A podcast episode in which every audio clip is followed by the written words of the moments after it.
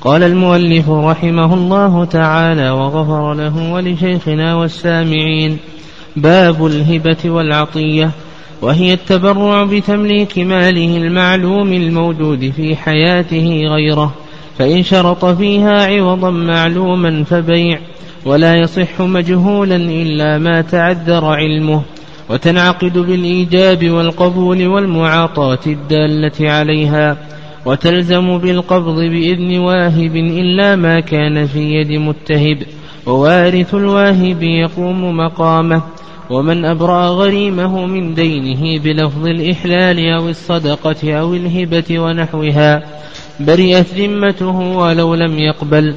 ويجوز هبة كل عين تباع وكلب يقتنى. فصل: يجب التعديل في عطية أولاده بقدر إرثهم، فإن فضل بعضهم سوى برجوع أو زيادة، فإن مات قبله ثبتت. تقدم لنا آخر مباحث الوقف، وذكرنا من ذلك أن الوقف عقد لازم، وأنه لا يجوز فسخه بإقالة ولا غيرها، وهل يجوز الرجوع فيه بالشرط. تكلمنا عن هذه المسألة، وكذلك أيضا إذا ظهر دين على الواقف فهل له أن يرجع في وقفه أو ليس له ذلك إلى آخره. وما يتعلق ببيع الوقف، متى يجوز ومتى لا يجوز إلى آخره. كذلك أيضا ما يتعلق بما فضل عن الوقف أو ما فضل عن ريع الوقف. تكلمنا على هذه المسائل، وبقي عندنا مسألة في الوقف، وهي ما يتعلق بتغيير شرط الواقف. تقدم أنه يجب العمل بشرط الواقف، وذكرنا دليل ذلك من قول الله عز وجل: يا أيها الذين آمنوا أوفوا بالعقود. وإيفاء العقد يتضمن إيفاء أصله ووصفه، ومن وصفه الشرط فيه. كذلك أيضا حيث أبي هريرة الذي علقه البخاري: المسلمون على شروطهم، حيث عقبة: إن حق الشروط أن توفوا به ما استحللتم به الفروج، إلى آخره. فالأصل هو العمل بشرط الواقف، وهذا واجب، وأنه لا يجوز تغييره. لكن ما يتعلق بتغيير شرط الواقف نقول بأنه ينقسم 3 أقسام. القسم الأول: أن يغير شرط الواقف من أدنى إلى أعلى، أن يغير الشرط الواقفي من أدنى إلى أعلى، فهذا جائز ولا بأس به، أو الأصل موضع خلاف، لكن الصواب أنه جائز ولا بأس به إذا غيره من أدنى إلى أعلى. مثلا لو قال: هذا وقف على العباد في هذا المسجد، ثم صرفه إلى طلبة العلم أو إلى من يحفظون القرآن ونحو ذلك، فهنا الآن غير الشرط من أدنى إلى أعلى، لأنه لا شك أن طلب العلم عبادة وزيادة، لأن العلم نفعه متعد، بخلاف العبادة القاصرة كالصلاة والاعتكاف والقراءة ونحو ذلك. فهنا نقول يجوز أن يغيره، ودليل ذلك ما تقدم من الأدلة الدالة على جواز تغيير الوقف للمصلحة. وذكرنا حديث عائشة رضي الله تعالى عنها أن النبي صلى الله عليه وسلم قال: لولا أن قومك حديث عهد بكفر لهدمت الكعبة وألزقتها بالأرض وبنيتها على قواعد إبراهيم. فهو أراد أن يغير لمصلحة، حيث جابر أيضا تقدم لنا في قصة الرجل الذي قال: يا رسول الله، إني نذرت إن فتح الله عليك مكة أن أصلي في بيت المقدس. فقال نسلم: صلي ها هنا، صلي في بيت المقدس 2 ركعتين. فقال نسلم: صلي ها هنا. نقله هنا من المفضول إلى الفاضل. القسم الثاني أن يغير شرط الواقف من مساو إلى مساو، فهذا لا يجوز، لأن الأصل هو العمل بشرط الواقف، فإذا غيره من مساو إلى مساو يقول بأن هذا غير جائز. لماذا؟ لأن الأصل هو العمل بشرط الواقف.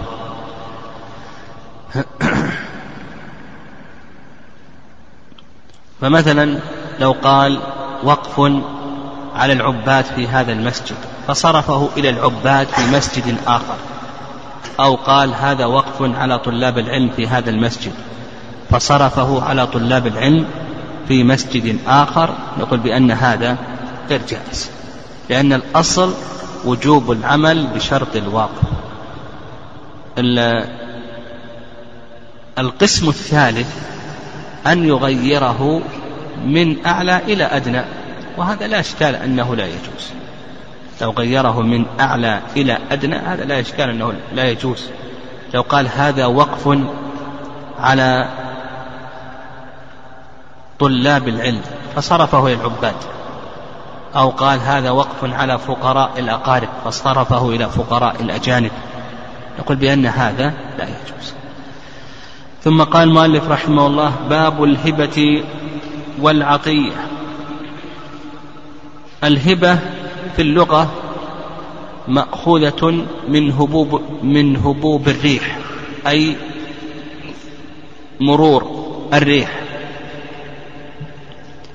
مأخوذة من هبوب الريح أي مرور الريح،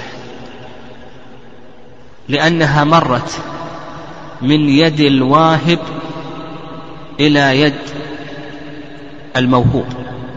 يعني مرت من يد الواهب إلى يد الموهوب. وأما في الاصطلاح فعرفها المؤلف رحمه الله، قال: التبرع بتمليك ماله المعلوم الموجود في حياته غيره. هكذا عرفه المؤلف رحمه الله. هذا التعريف فيه نظر، لأنه ينبني على مسائل كما سيأتينا إن شاء الله. فقوله المعلوم الموجود إلى آخره، نعم، هذا فيه نظر.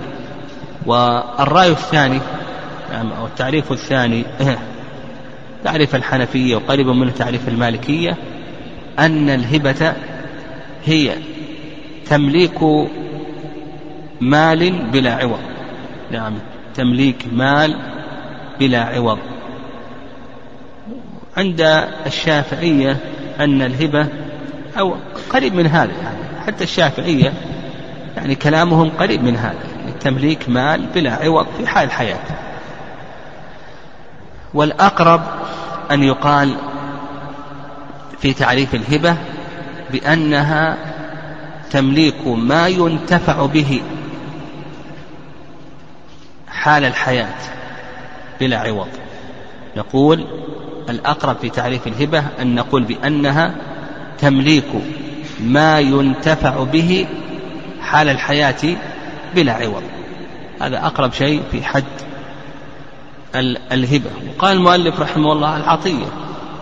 العطية نوع من الهبة، لكن العلماء رحمهم الله يقصدون بالعطية هنا الهبة في مرض الموت. فالعطية يقصدون بها اصطلاح عند فقهاء الحنابلة أن العطية ما هي؟ هي الهبة في مرض الموت، الهبة في مرض الموت. وإلا فإن العطية نوع من الهبة، العطية نوع من الهبة. والأصل في الهبة القرآن والسنة والإجماع. أما القرآن فقول الله عز وجل: وامرأة مؤمنة إن وهبت نفسها للنبي. وأيضا قال الله عز وجل: فإن طبن لكم عن شيء منه نفسا فكلوه هنيئا مريئا. قال: طبن لكم عن شيء منه نفسا. وأما السنة فكثير، سيأتينا إن شاء الله كثير من الأحاديث، فإن النبي صلى الله عليه وسلم كان يقبل الهبة والهدية ويثيب عليه، كان النبي صلى الله عليه وسلم يقبل الهدية ويثيب يكافئ عليها. والإجماع قائم عليها في الجملة، والنظر الصحيح يقتضي ذلك لما في الهبة من مصالح كثيرة، منها التعبد لله عز وجل في هذه الهبة وفي هذه العبادة، ومنها التعبد لله عز وجل في هذه العبادة، ومنها أيضا سل سخائم القلوب وإيجاد الألفة والمحبة بين المتهادين، والاقتداء بالنبي صلى الله عليه وسلم، وأيضا ما يحصل فيها أيضا من صلة المهدى إليه، فيكون فيها بر الوالدين، صلة الرحم، وإكرام الجار، وإكرام الصديق، وغير ذلك، مصالحها كثيرة. قال المؤلف رحمه الله: وهي التبرع بتمليك ماله المعلوم الموجود في حياته غيره. التبرع اشترط أن يكون هذا التبرع من جائز التصرف. جائز التصرف هذا تقدمت لنا صفات جائز التصرف، وتكلمنا أيضا عن تبرعات عقود الصبي إلى آخره، تكلمنا على هذه المسألة، وأيضا السفيه تكلمنا على ذلك، والرقيق إلى آخره، فلا حاجة إلى إعادة مثل هذه الأشياء. قال المؤلف رحمه الله: بتمليك ماله المعلوم. نعم، قال بتمليك ماله المعلوم. قوله تمليك يخرج العارية، فإن العارية إباحة النفع ليس فيها تمليك النفع كما تقدم. وقوله أيضا التبرع يخرج عقود المعاوضات كالبيع والإجارة ونحو ذلك. وقوله ماله، نعم يخرج غير المال من ماذا؟ من المختصات، نعم من المختصات، مثل الكلب، مثل النجاسة إلى آخره.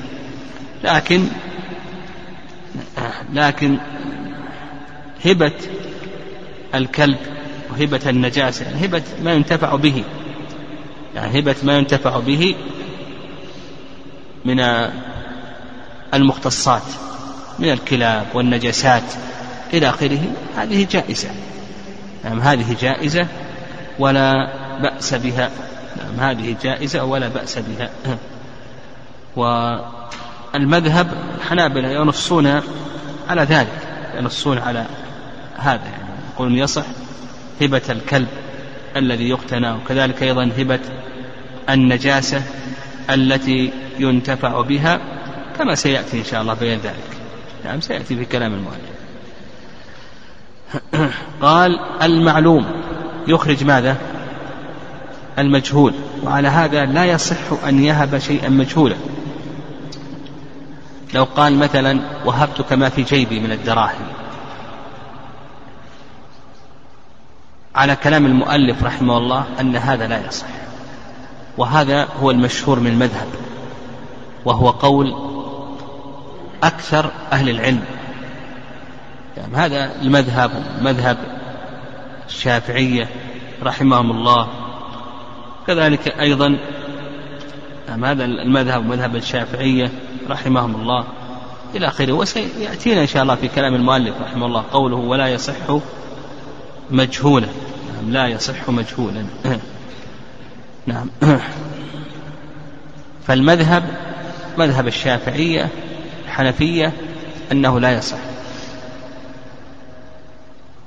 ودليلهم على ذلك إلحاق الهبة بالبيع، فكما أن بيع المجهول لا يصح، فكذلك أيضا هبة المجهول يرون أنها ماذا؟ يرون أنها لا تصح. بيع المجهول لا يصح. كذلك أيضا هبة المجهول يرون أنها لا تصح. والرأي الثاني أنه تصح هبة المجهول، وهذا قول المالكية، لأن أولا ادعى ذلك قول النبي صلى الله عليه وسلم لوفد هوازن: نصيبي من المغنم لكم، نصيبي من المغنم لكم، وهذا مجهول، نصيبه عليه الصلاة والسلام هذا مجهول. وثانيا أن الأصل في الهبة أنها فعل خير وقربة، فلا يمنع من ذلك إلا لدليل. وأما الحاق الهبة بالبيع فهذا لا يصح. فرق بين عقود التبرعات وعقود المعاوضات. عقود المعاوضات يشترط فيها الضبط والتحرير، لأن كلا من المتعاقدين يقصد الكسب والتجارة. فعقود المعاوضات نشترط فيها ماذا؟ الكسب، الضبط والتحرير. لماذا؟ لأن كل واحد من المتعاقدين يقصد ماذا؟ يقصد التجارة والكسب، ويشح في المال، يعني يقصد التجارة والكسب ويشح في المال.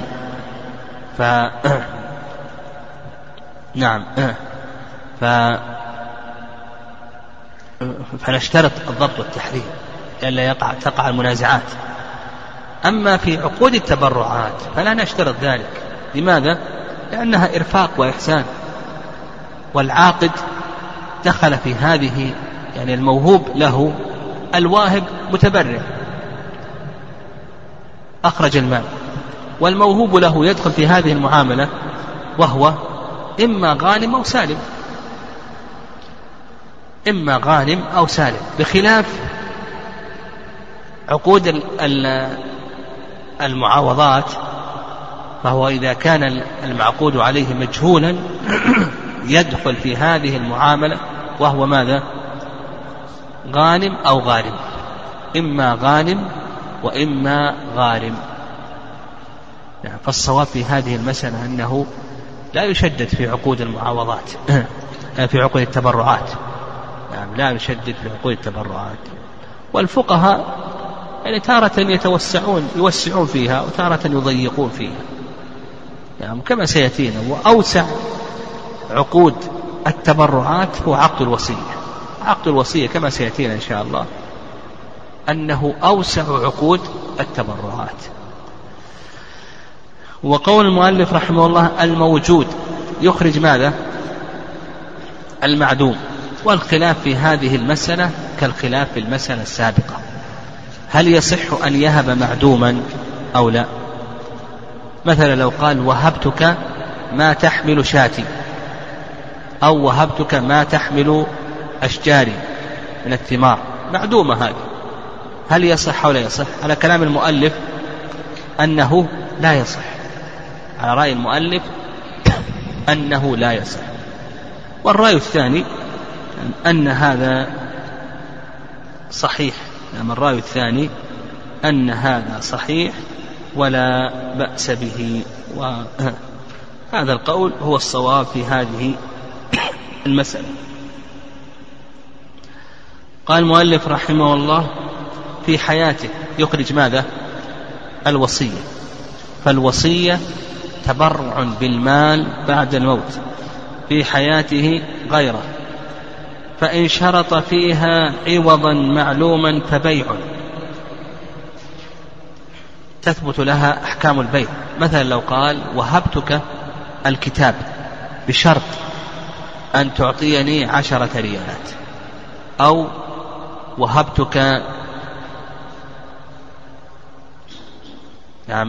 وهبتك السيارة بشرط أن تعطيني سيارتك. وش يقولون هنا؟ يقول: حكم ماذا؟ البيع. لأن حقيقة البيع هنا موجودة. البيع ما هو؟ مبادلة مال بمال، هنا مبادلة مال بمال، هذا هو المشهور من المذهب. وعلى هذا يعني يترتب على ذلك أنه تثبت فيها أحكام البيع، يثبت فيها خيار المجلس، خيار الشرط، خيار العيب، إلى آخره، سائر أحكام البيع تثبت فيها. الرأي الثاني رأي الحنفية، يقولون بأنها هبة ابتداء، بيع انتهاء، في الابتداء هي هبة وفي الانتهاء هي بيع. والرأي الثالث رواية عن الإمام أحمد رحمه الله أنه يغلب فيها حكم الهبة، يعني يغلب فيها حكم الهبة، وهذا نصره الحارثي، نصره الحارثي. قال المؤلف رحمه الله: ولا يصح مجهولا إلا ما تعذر علمه. قال المؤلف رحمه الله: لا يصح مجهولا، نعم لا تصح الهبة المجهولة، وهذه تكلمنا عليه هذه المسألة، وذكرنا رأيين لأهل العلم رحمهم الله،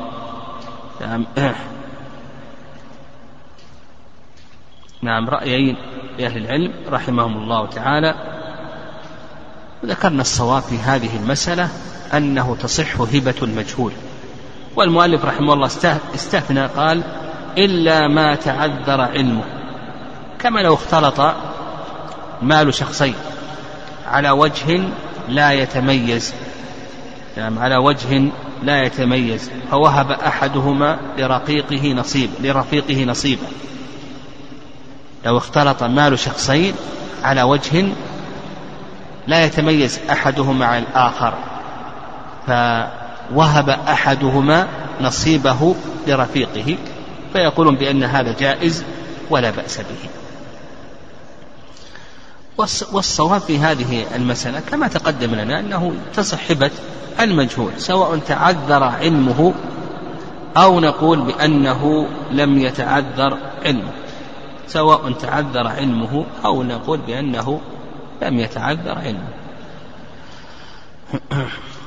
ومثل ذلك أيضا غير المقدور عليه، هل تصح هبته أو لا تصح؟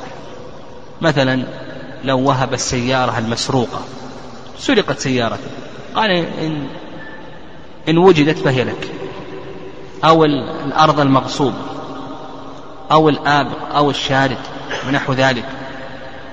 فجمهور أهل العلم كما سلف أنه لا يصح. والرأي الثاني رأي المالكية أنه يصح، وهذا القول هو الصواب كما تقدم. قال المؤلف رحمه الله: وتنعقد بالإيجاب والقبول والمعاطاة الدالة عليها. يقول المؤلف رحمه الله: تنعقد، لما تنعقد الهبة؟ يعني ما هي صيغة الهبة؟ قال لك صيغتان، صيغة قولية وصيغة فعلية. الصيغة القولية مكونة من الإيجاب والقبول، هذا تقدم الكلام عليه، وعرفنا القبول، عرفنا الإيجاب، وذكرنا شروط الصيغة في أول بيع. والصيغة الفعلية هي المعاطاة الدالة على الهبة، المعاطاة الدالة على الهبة. تقدم أن شيخ الإسلام تيمية رحمه الله قال: وينعقد البيع والهبة بكل ما دل عليه العرف من قول أو فعل متعاقب أو متراقب. ينعقد البيع والهبة بكل ما دل عليه العرف من قول أو فعل متعاقب أو متراخي. المرجع في ذلك إلى العرف، يعني المرجع في ذلك إلى العرف.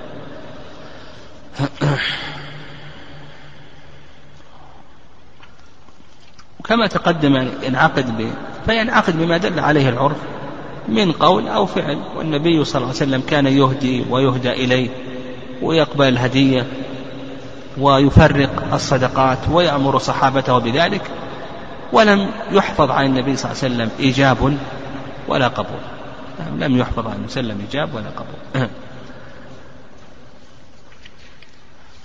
قال رحمه الله تعالى: وتلزم بالقبض بابن واهب. طيب، الهبة المطلقة هل تقتضي العوض أو لا؟ نعم، هل تقتضي العوض أو لا؟ يعني لو أن شخصا وهب شخصا كتابا، هل يقتضي ذلك أن يعاوضه، أو نقول بأن الهبة المطلقة لا تقتضي العوض؟ نقول الهبة المطلقة لا تقتضي عوضا إلا إذا قامت القرينة على ذلك. إذا قامت القرينة على أنه إنما وهبك لكي تهبه، فنقول هنا إذا قامت القرينة على أنه إنما وهبك لكي تهبه، فنقول هنا تقتضي العوض. فمثلا وهب لهذا الكبير وهو يطمع أن يعطيه أكثر من هبته، فنقول بأن هذا حكمه ماذا؟ تقتضي العوض أو تقتضي العوض؟ نقول بأنها تقتضي العوض. والسنة قبول الهبة، هذا هو السنة. يعني ليس من السنة أن ترد الهبة، بل السنة أن تقبل الهبة. والسنة أيضا أنك تثيب على الهبة، أنك تقبل الهبة، هذا السنة، وألا تردها، وأيضا تثيب عليها، هذا هو السنة. فإن النبي صلى الله عليه وسلم كان يقبل الهدية ويثيب عليها، ورد الهبة خلاف السنة مكروه، إلا إذا كانت هذه الهبة وقعت موقع المحظور الشرعي، كما لو كانت رشوة ونحو ذلك، فهنا نقول لا يجوز له أن يقبل هذه الهبة. قال: وتلزم بالقبض بإذن واهب إلا ما كان في يد متهب. هل تلزم الهبة؟ تصح بالعقد، لكن هل تلزم بالعقد أو أنها لا تلزم إلا بالقبض؟ واضح؟ يعني هل هي لازمة بمجرد العقد أو أنها لا تلزم إلا بأي شيء؟ بالقبض. يعني صورة المسألة: زيد قال لعمر: وهبتك كتابي. الموهوب له عمر ما قبض الكتاب. على رأي المؤلف رحمه الله، هو قول أكثر أهل العلم، أن الهبة ليست لازمة، للواهب أن يرجع، له أن يرجع. كل ليست، العقد صحيح لكنها لا تلزم إلا بأي شيء، إلا بالقبض، فيقولون له أن يرجع. هذا ما عليه أكثر أهل العلم، أنها لا تلزم إلا بالقبض. وش دليلهم على ذلك؟ دليلهم على ذلك حديث ابن عباس رضي الله تعالى عنهما، أن النبي صلى الله عليه وسلم قال: ليس لنا مثل السوء، العائد في هبتي كالكلب يقي ثم يعود في قيء. قال صلى الله عليه وسلم: يقي، يخرج الهبة ثم يعود في القيء. فدل ذلك على أن المحذور ماذا؟ أنه إذا أخرج الهبة إلى موهوب له ثم رجع فيها، هنا المحذور، قال يقي، يخرجها ثم يعود في القيء. واضح؟ وكذلك أيضا يستدلون على هذا حيث عبد الله بن الشقير في صحيح مسلم: ابن آدم يقول: مالي مالي، وهل لك من مالك أو ليس لك من مالك إلا ما لبست فأبليت، أو تصدقت فأمضيت، أو أكلت فأفنيت. نعم، أو كما قال عليه الصلاة والسلام. المهم الشاهد هنا قوله: تصدقت فأمضيت، تصدقت فأمضيت. وأيضا قالوا بأن أبا بكر رضي الله تعالى عنه نحل عائشة رضي الله تعالى عنها جدال 20 وسقا من نخله بالعالية ثم رجع، لأنها لم تقبضه. قال أبو بكر: لو كنت حزتي لكان لك، إنما اليوم مال وارث. والرأي الثاني أن الهبة تلزم بالعقد، وهذا رأي الظاهري، لقول الله عز وجل: يا أيها الذين آمنوا أوفوا بالعقود. وأيضا قول النبي صلى الله عليه وسلم: العائد في هبته، وهذا عائد في هبته، العائد صدر حديث. وأما قوله كالكلب يقي ثم يعود في قلب قيئه، هذا ما يدل على الرجوع، أنه يحرم الرجوع عند الإقباض، بل أنه إذا رجع بعد القبض هذا أشد حرمة، يعني هذا أشد حرمة، يقي ثم يعود في قيئه. نعم. ذكر بعض أفراد العام بحكم يوافق العام ما يأخذ التخصيص. نعم، لا يأخذ التخصيص. وأما بالنسبة لعائشة رضي الله تعالى عنها، قول أبي بكر رضي الله تعالى عنه لعائشة: لو كنت حزتي قبضتي إلى آخره لكان لك، إنما هو اليوم مال وارث. نقول أولا أبو بكر هو أب، والأب له أن يرجع، يعني الأب له أن يرجع في هبته كما سيأتينا إن شاء الله.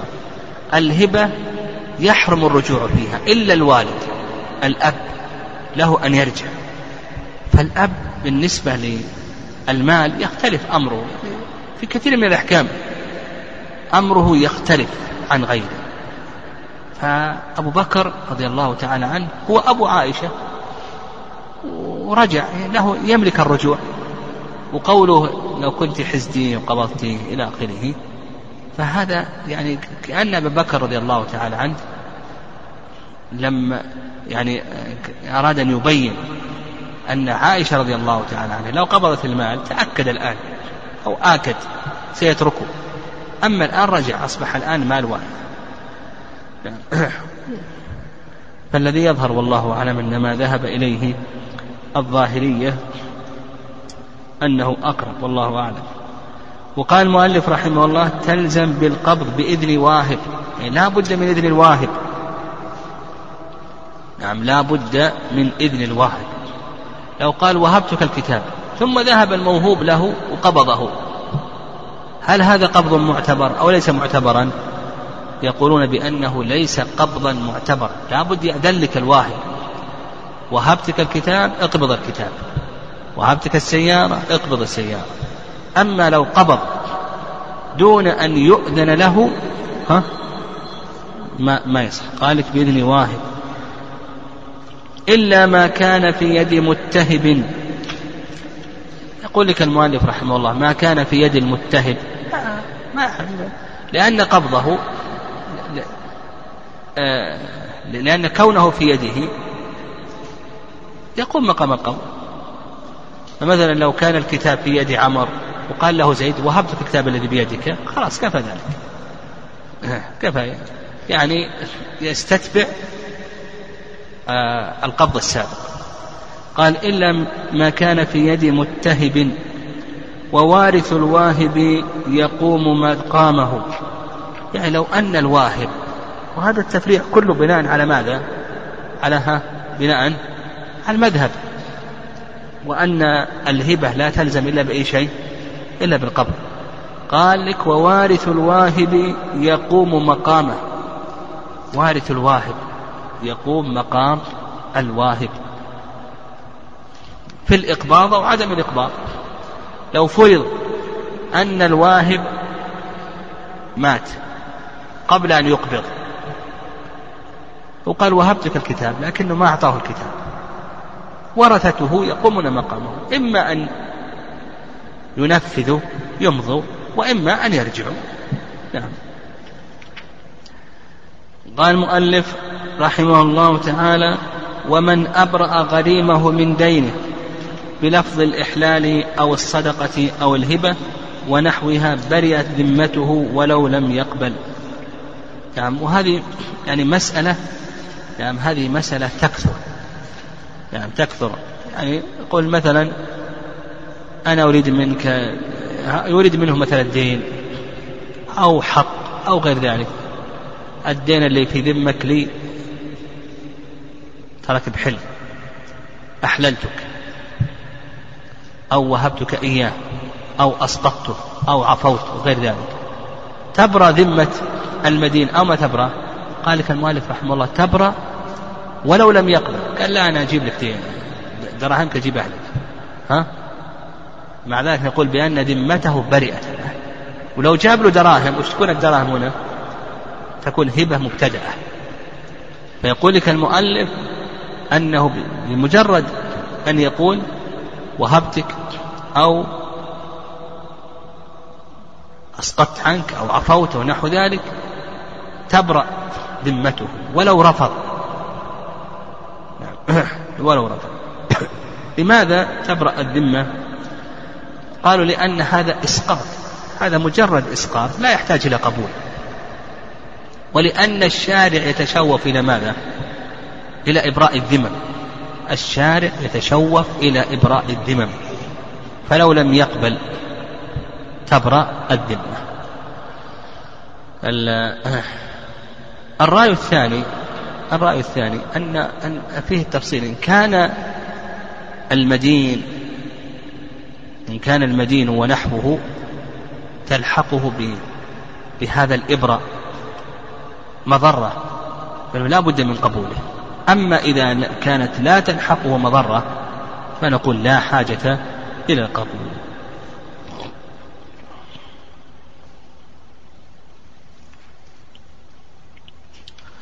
طيب، لو كان المبرأ منه مجهولا يصح. يقول حتى ولو كان المبرأ منه مجهولا، وهذا مما يدل لصحة ما ذهب إليه الإمام مالك شيخ الإسلام.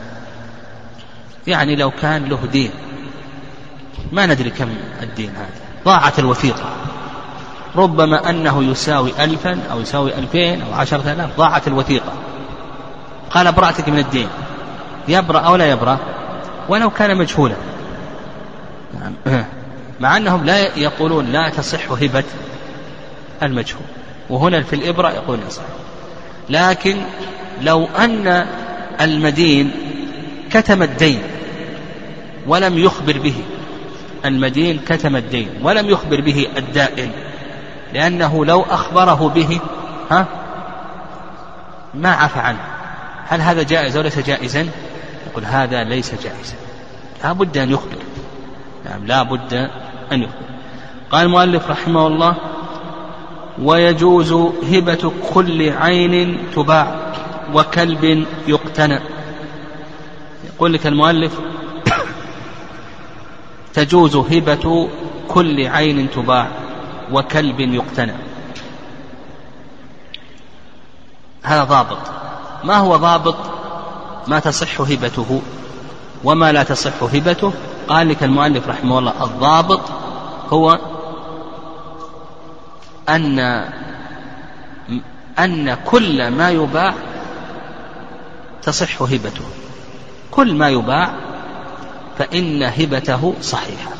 هذا ما ذهب إليه المؤلف رحمه الله. والأقرب في الضابط أن نقول أن كل ما ينتفع به تصح هبته. ولهذا قال لك المؤلف رحمه الله: وكلب يقتنى، لأن الكلب يباع أو لا يباع؟ الكلب لا يباع، ولهذا احتاج المؤلف أن ينص على الكلب. لكن لو قال المؤلف رحمه الله كل عين ينتفع بها تصح هبتها صح ذلك، ولا احتاج أن يقول الكلب، لأن الكلب ينتفع به لكن لا يباع.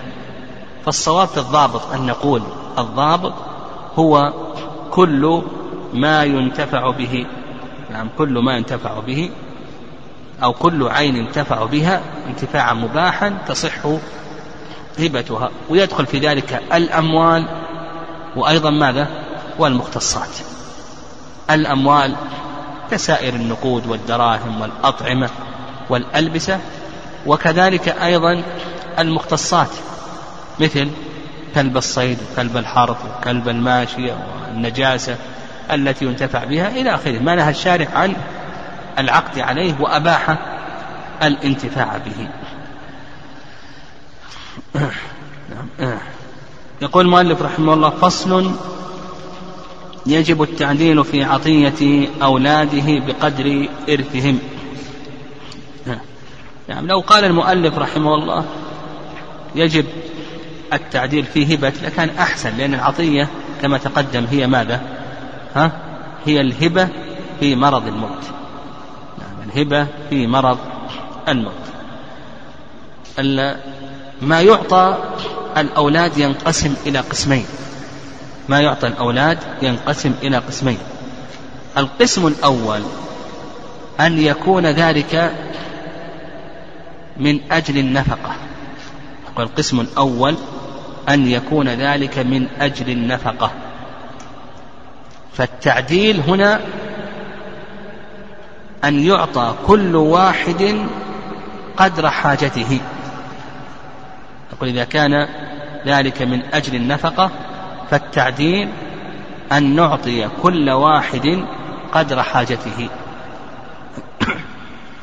فمثلا هذا الولد الذكر يحتاج إلى قلم بريال، نعطيه ريال، وهذه الأنثى تحتاج إلى حلي ب1000 ريال، نعطيها 1000 ريال. هذا العدل، العدل نعطي هذا الذكر ريالا وهذه الأنثى نعطيها 1000 ريال.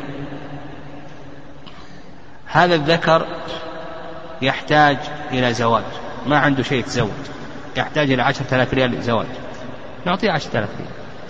وهذا يحتاج إلى ثوب ب100 ريال، نعطيه ثوبا ب100 ريال. واضح؟ فإذا كان ذلك السبب هو النفقة، سبب العطية هي النفقة، ماذا نقول؟ ضابط ذلك، ضابط العدل، أن نعطي كل واحد من الأولاد قدر نفقته. القسم الثاني أن يكون ذلك أزيد من النفقة، يعني أن يكون ذلك ليس سببه النفقة وإنما سببه التوسعة والهبة، أراد أن يوسع عليهم وأن يعطيهم إلى آخره. التوسعة والهبة، السبب هو التوسعة والهبة.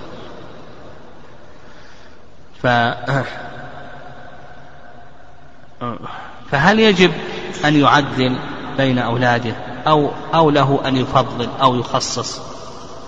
المشهور من المذهب أنه يجب عليه أن يعدل بين أولاده، هذا المشهور من مذهب الإمام أحمد. والرأي الثاني رأي جمهور أهل العلم أنه لا يجب عليه أن يعدل، رأي الجماهير أنه لا يجب. هذه المسألة من مفردات مذهب الحنابلة، ولكل منهم دليل. أما الذين قالوا بأنه يجب أن يعدل نعم، بس دلوا بقول الله عز وجل. الذين قالوا يجب أن يعدل نعم استدلوا بحديث النعمان بن بشير، وأن أباه بشير بن سعد وهبه هبة، فذهب إلى النبي صلى الله عليه وسلم فلم ترضى أمه حتى يشهد النبي صلى الله عليه وسلم، فذهب لكي يشهد النبي صلى الله عليه وسلم، فقال النبي صلى الله عليه وسلم اتقوا الله قال أكل أولادك أعطيته مثل هذا؟ قال اتقوا الله واعدلوا بين أولادكم، اتقوا الله واعدلوا بين أولادكم. وفي لفظ في مسلم قال فلا تشهدني على جور، سماه النبي صلى الله عليه وسلم جورا، فلا تشهدني على جور. في لفظ قال فأرجع، قال فرجع أبي في هبته. الرأي الثاني كما قلنا رأي جمهور أهل العلم أنه لا بأس أن يفضل وأن يخصص، يعطي هذا ويحرم هذا، أو يفضل يعطي هذا 100 وهذا 50، هذا جائز. واستدلوا على ذلك لأن الله سبحانه وتعالى قال إن الله يأمر بالعدل والإحسان، كونه يعطي ابنه من الإحسان، كونه يعطي هذا الإبل هذا يقولون بأنه من الإحسان. واستدلوا أيضا بما جاء في حديث النعمان بن بشير في مسلم أن النبي صلى الله عليه وسلم قال أشهد على هذا غيري، يعني أشهد على هذا غيري. وأيضا استدلوا بما ثبت في الموطأ وغيره أن أبا بكر رضي الله تعالى عنه نحل عائشة جذاذ 20 وسقا من نخله بالعالية. والصواب في هذه المسألة ما ذهب إليه الحنابلة رحمه الله، وأنه يجب على الأب أن يعدل بين أولاده، هذا اللي يجب بالهبة، وأنه إذا وهب أحدهم يجب عليه أن يهب البقية. والحديث صريح: اتقوا الله واعدلوا بين أولادكم، اتقوا الله، هذا أمر، اعدلوا هذا أمر، إلى آخره. الألفاظ كثيرة. وأما قول النبي صلى الله عليه وسلم أشهد على هذا غيري، فالجواب عن هذا سهل. نقول النبي صلى الله عليه وسلم هل قاله على سبيل الإقرار أو قاله على سبيل الإنكار؟ قاله على سبيل الإنكار، قصد النبي صلى الله عليه وسلم بذلك الزجر والتوبيخ، ذكره على سبيل الإنكار قصدا بالزجر والتوبيخ. وأما قول الله عز وجل إن الله يأمر بالعدل والإحسان، نقول إذا خالف السنة ليس من الإحسان. إذا كانت هذه الهبة تخالف السنة نقول ليس من الإحسان. والله عز وجل قال إن الله يأمر بالعدل، أين العدل؟ أين العدل؟ ينظروا للإحسان، نسوا كلمة أو لم ينظروا إلى كلمة العدل التي أمر الله عز وجل بها. وأما فعل أبي بكر رضي الله تعالى عنه مع عائشة فهذا أجاب عنه العلماء رحمه الله بأجوبة كثيرة. قالوا بأن أبا بكر ربما أنه يقصد أن يعطي البقية، أو أن هذا من قبيل النفقة، أو أن هذا برضا بقية إخوتها، يعني أن هذا برضا بقية الإخوة، أو أنه بقصد أن يعطي البقية، أو أن هذا على سبيل ماذا؟ سبيل النفقة ونحو ذلك. فالصحيح في هذه المسألة هو ما ذهب إليه الحنابلة رحمه الله في هذه المسألة. وقال المؤلف رحمه الله بقدر إرثهم، يعني للذكر مثل حظ الأنثيين، يعني قياسا لحال الحياة على حال الوفاة. قال عطاء رحمه الله ما كانوا يقسمون إلا على كتاب الله، وهذا نقل عن السلف، ما كانوا يقسمون إلا على كتاب الله تعالى. وقول المؤلف رحمه الله في عطية أولاده يخرج بقية الأقارب، يعني لا يجب على الشخص أن يعدل في هبة بقية الأقارب باتفاق الأئمة، لا يجب عليه، فله أن يعطي هذا الأخ وأن يحرم الأخ الآخر، له أن يعطي هذا العم وأن يحرم، له أن يفضل إلى آخره، لأن الأصل في ذلك الحل. لكن إذا كان سيترتب على ذلك مفسدة، قطيعة، ترتب عليه مفسدة وقطيعة رحم، فإنه يفعل ذلك على سبيل السر. قال المؤلف رحمه الله تعالى فإن فضل بعضهم سوى برجوع أو زيادة فإن مات قبله ثبت. الآن إذا فضل وش يجب على الأب؟ يجب عليه أن يعدل. كيف يعدل؟ ثلاث طرق يجب عليه أن يعدل. كيف يعدل؟ نقول لهذا ثلاث طرق. الطريق الأول برجوع، يرجع في الهبة أو يرجع في الزيادة.